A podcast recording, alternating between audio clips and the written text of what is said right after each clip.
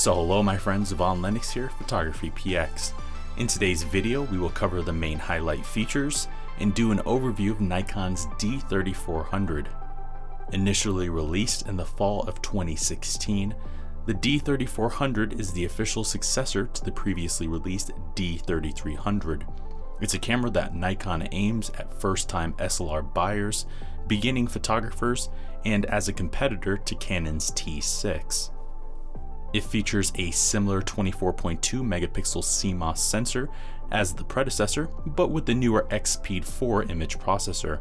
Overall, image quality remains good with ample sharpness and strong color rendition.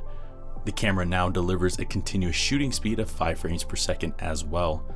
On the video front, it shoots 1080p full HD video up to 60 frames per second, doubling the frame rate available in the predecessor.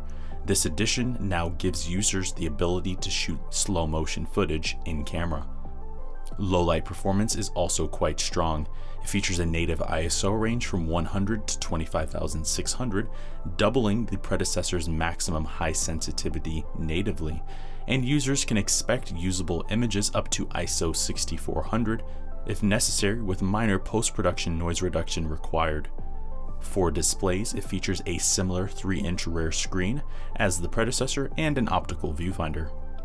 For focus, it also uses a similar 11 point autofocusing system as the predecessor, and while limited, focusing performance remains competent. Battery performance, however, has dramatically improved over the predecessor.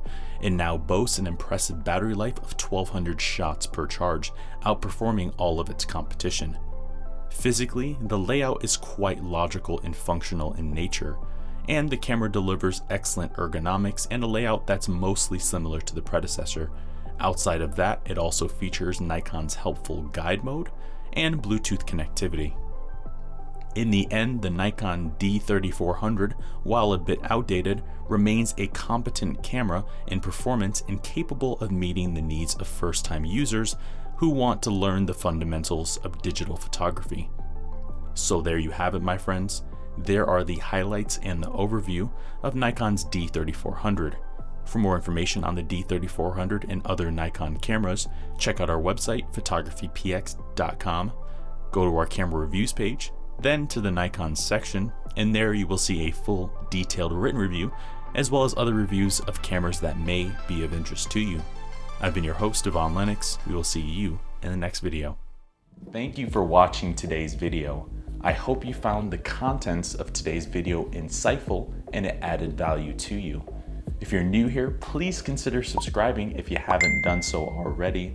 Also, leave us a like and a comment in the description down below. Let us know if we overlooked something or we missed something that we covered in today's video. I've been your host, Devon Lennox, photography.